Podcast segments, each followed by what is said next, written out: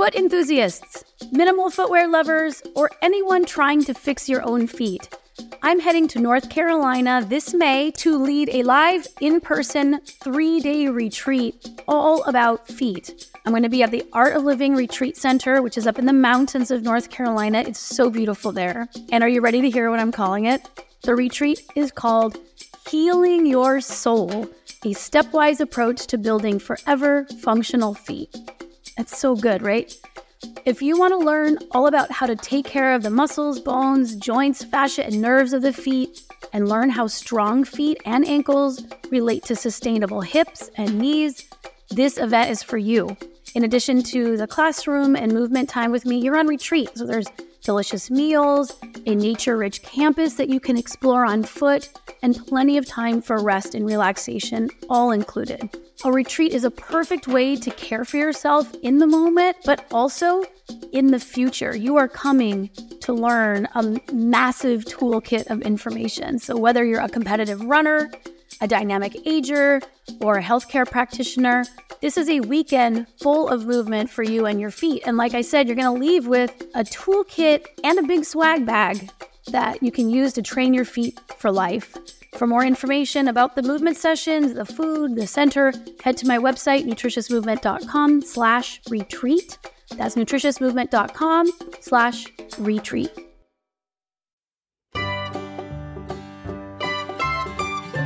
This is the Move Your DNA podcast, a show where movement science meets your everyday life. I'm Katie Bowman, biomechanist, author, y estudiante. All bodies are welcome here. Let's get moving.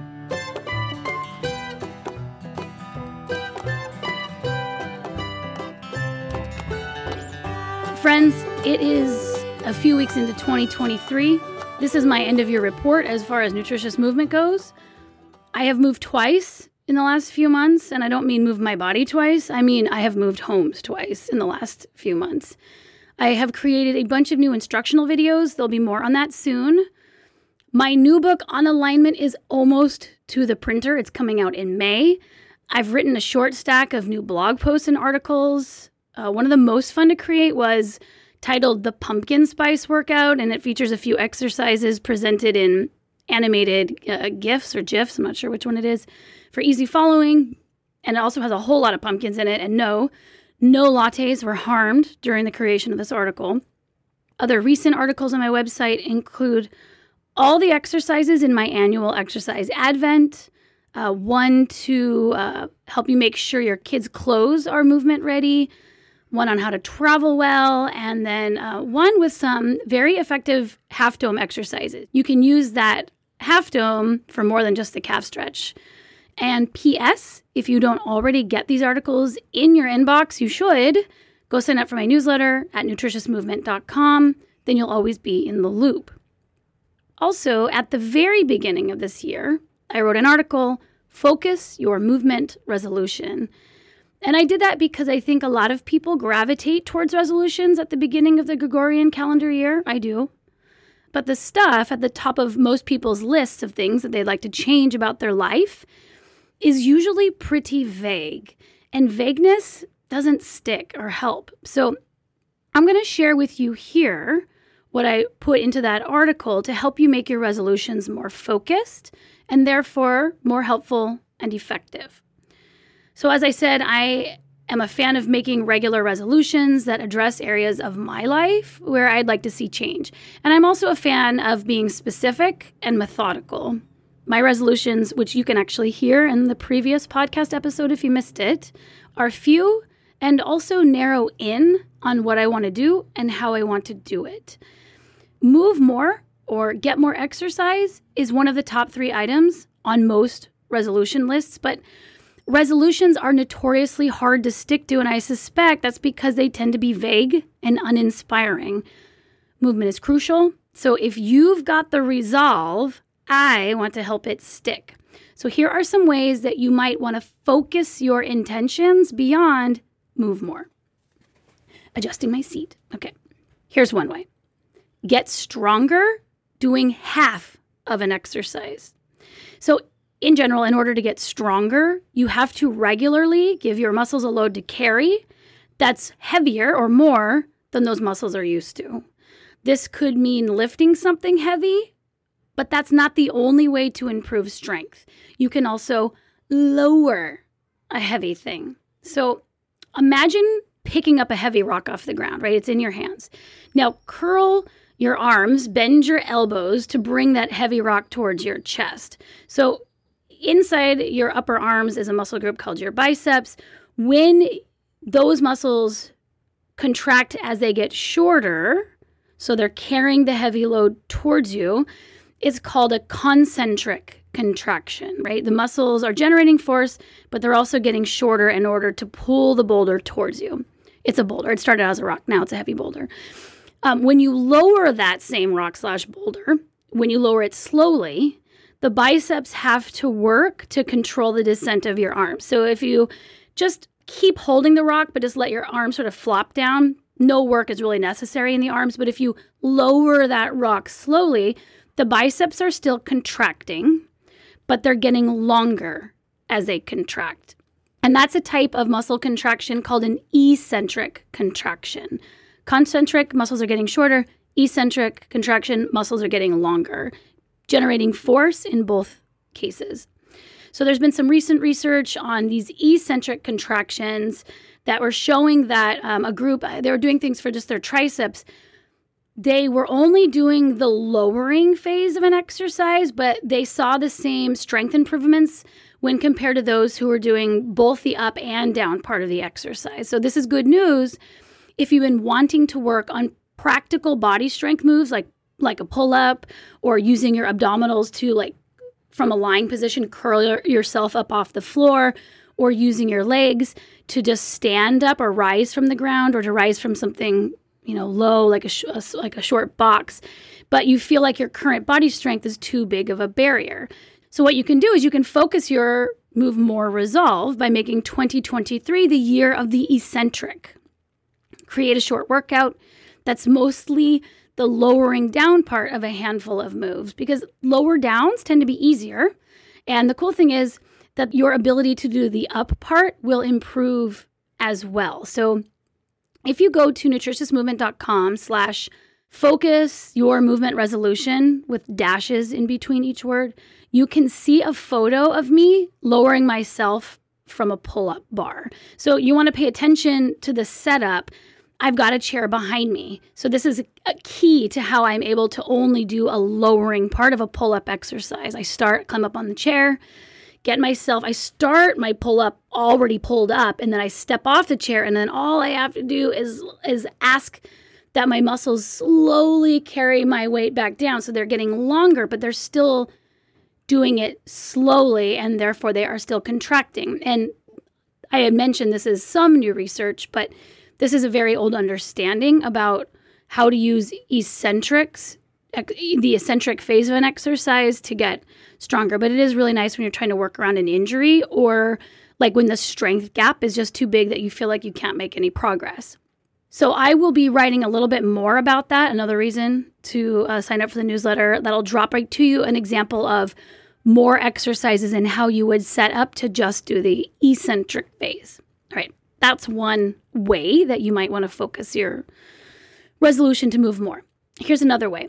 Resolve to place your walk well. So I can't say this enough times. You can radically change your life with a daily walk. I just can't say this enough times. You can radically change your life with a daily walk. That is not an audio glitch. I said that twice. That's how important this bit of information I have for you is. And still, I know that what I just said sounds dull to so many people. We all know it needs to be done, but that sort of like take a daily walk exercise recommendation turns everyone into a teenager. They're like, ugh, so boring. I can't, I don't want to, leave me alone. I just want to hang out with my BPF, which is, of course, your best phone forever. Walking isn't only great for those body parts that get dynamic when you do it. Walking is something your brain and mental health can also benefit from. So research has shown that brisk walking can be a simple and cost-effective way to improve specific aspects of academic achievement or enhancing cognitive control. This research is done in pre-adolescent children, but it's likely for us adults as well. If you want to improve your cognition, focus, creativity, and mood, you and your family or friends can take a 20-minute walk before sitting down to desk work. So it's not just taking a walk, it's the fact that you take it before you sit down. So if a walk for walking's sake isn't your jam, do not resolve to walk more. Instead, resolve to place a walk in your day so that it makes the rest of your day better. So are you feeling particularly stressed right now? Did I just mention that I moved houses twice? You can start the morning with a 15-minute lap or two around the block, and you can use this time to tune into nature. You could listen to your own breath. Most importantly, in addition to the walk, what you're doing is you're prioritizing yourself before things or people start fighting or pinging the phone for your attention. Do you want to feel less distracted at school or work? Walk all or part way to feed the brain some movement before letting it gorge on sitting down, or dedicate a short period of a lunch break to striding around, taking deep breaths. If you're having trouble getting screen-free conversation time with a kid in your life, invite them on an after-dinner scroll-free stroll. And that goes for both of you. You don't need to pull out your phone either. The point here is that you're not making a general bland movement or go for more walks resolution. Instead, you're thinking about the changes you'd like to see in your life beyond the musculoskeletal. Better focus, better mental well-being, creativity, connection with loved ones, feeling like your life is more than just go to work, repeat. And use a walk to give those intentions a boost. All right, here's one more. Get a grip. So raise your hand or hands if you can't be on your hands and knees, one at all, or two for more than a few minutes. So in exercise classes all over, including the ones that I teach, people are needing to bail out of exercises for their arms, shoulders, and core because their hands and or wrists can't take it. So just as the feet's need for movement has been off the radar for most, the hand's need for movement is also rarely addressed. Instead, we keep trying to move around the fact that these parts we depend on can't be put upon at all. This year, things will be different. Put hands on the top of your Move More list. So instead of Move More, focus on this very important yet neglected body part by setting up your workout routine and or your day to nourish this part better. So that means create a hanging station in your house. So every time you walk by it, you're reminded to nourish your hands and wrists with a little movement. Get down onto your hands and knees, if only briefly, a few times a day, so that they go stronger in their ability to support you. Meaning if you're in exercise class and that's the only time you get onto your hands and knees, the distribution, the dosage of getting on your hands and knees is too low and it's too infrequent, right? Spend some time getting down onto your hands and knees when you're not in exercise class, so it's not this like rare occurrence that you do 3 or 4 times a week for like 2 minutes. Just, you need to do it more frequently. And then finally, stretch your hands daily would be another way that you could work on this more direct exercise or movement resolution. Tight hands are weak hands. So you can work on hand strength by doing simple stretches, hand exercises. I have a few videos on my YouTube channel at nutritiousmovement.com/YouTube. You can also look to that same Focus Your Resolution blog post. I'll link it here in the show notes. And there's a video of hand exercises you can do right now that you can find there. Bonus stack. If you work on the eccentric lower down pull-ups that I was mentioning before, you would also be working on your grip strength. So it's not necessarily that you need to work on so many separate exercises. You're just looking to find the small handful of exercises, if you will, that meet multiple needs. All right, so these are just a few ways that you can focus your intentions to move more. You can probably think of other ways that make movement more relevant and interesting to you and your life. Just use the principle outlined above to guide you. And finally, this is a little more from that personal life report that I started earlier. I am currently immersed in studying Spanish. Estoy estudiando español. One of the best features of the course that I'm following was this. At the beginning of the course, I was asked to come up with the reason why I was studying Spanish. And my first reasons were rejected for not being very specific. So I can be a better global citizen, or so I can connect with more people. Like, they were things like that. And while these were some of the reasons I had, they were, again, pretty superficial. And then they didn't require that I dig very deep into my own motivations. It took me an hour to explore myself, really, when I came up with what was truly my motivation. I grew up in a community that was mostly Spanish-speaking. More people in my hometown spoke Spanish than not, and yet I could not communicate with them.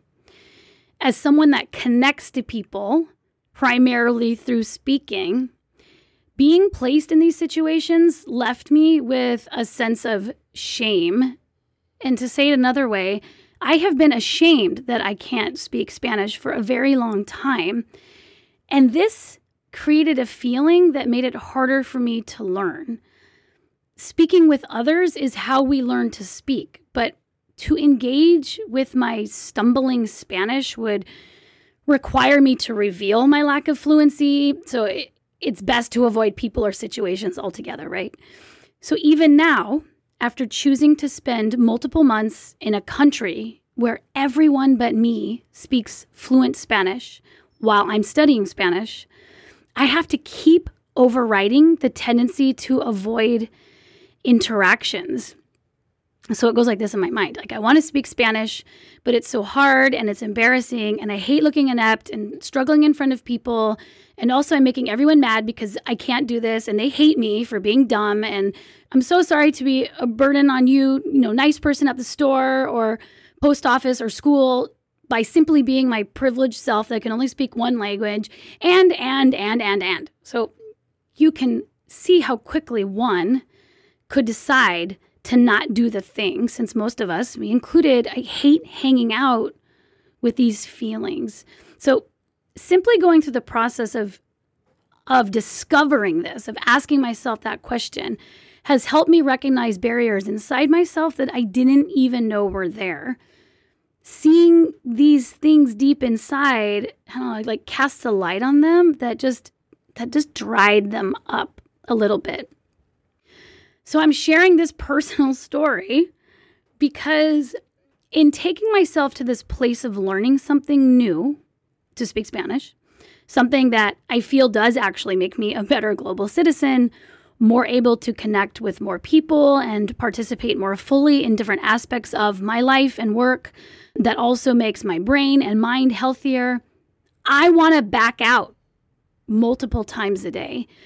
And I thought, just this morning, before I stepped in to record this episode, that this might be how some of you listening are feeling when it comes to developing more fluency around movement. So here's your assignment.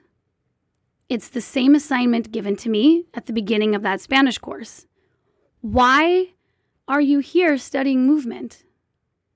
Get through those Miss America answers until you get to the bits that you didn't know were there. And even better, write out your answers and or talk them out loud with someone who's a good listener and a keen prober.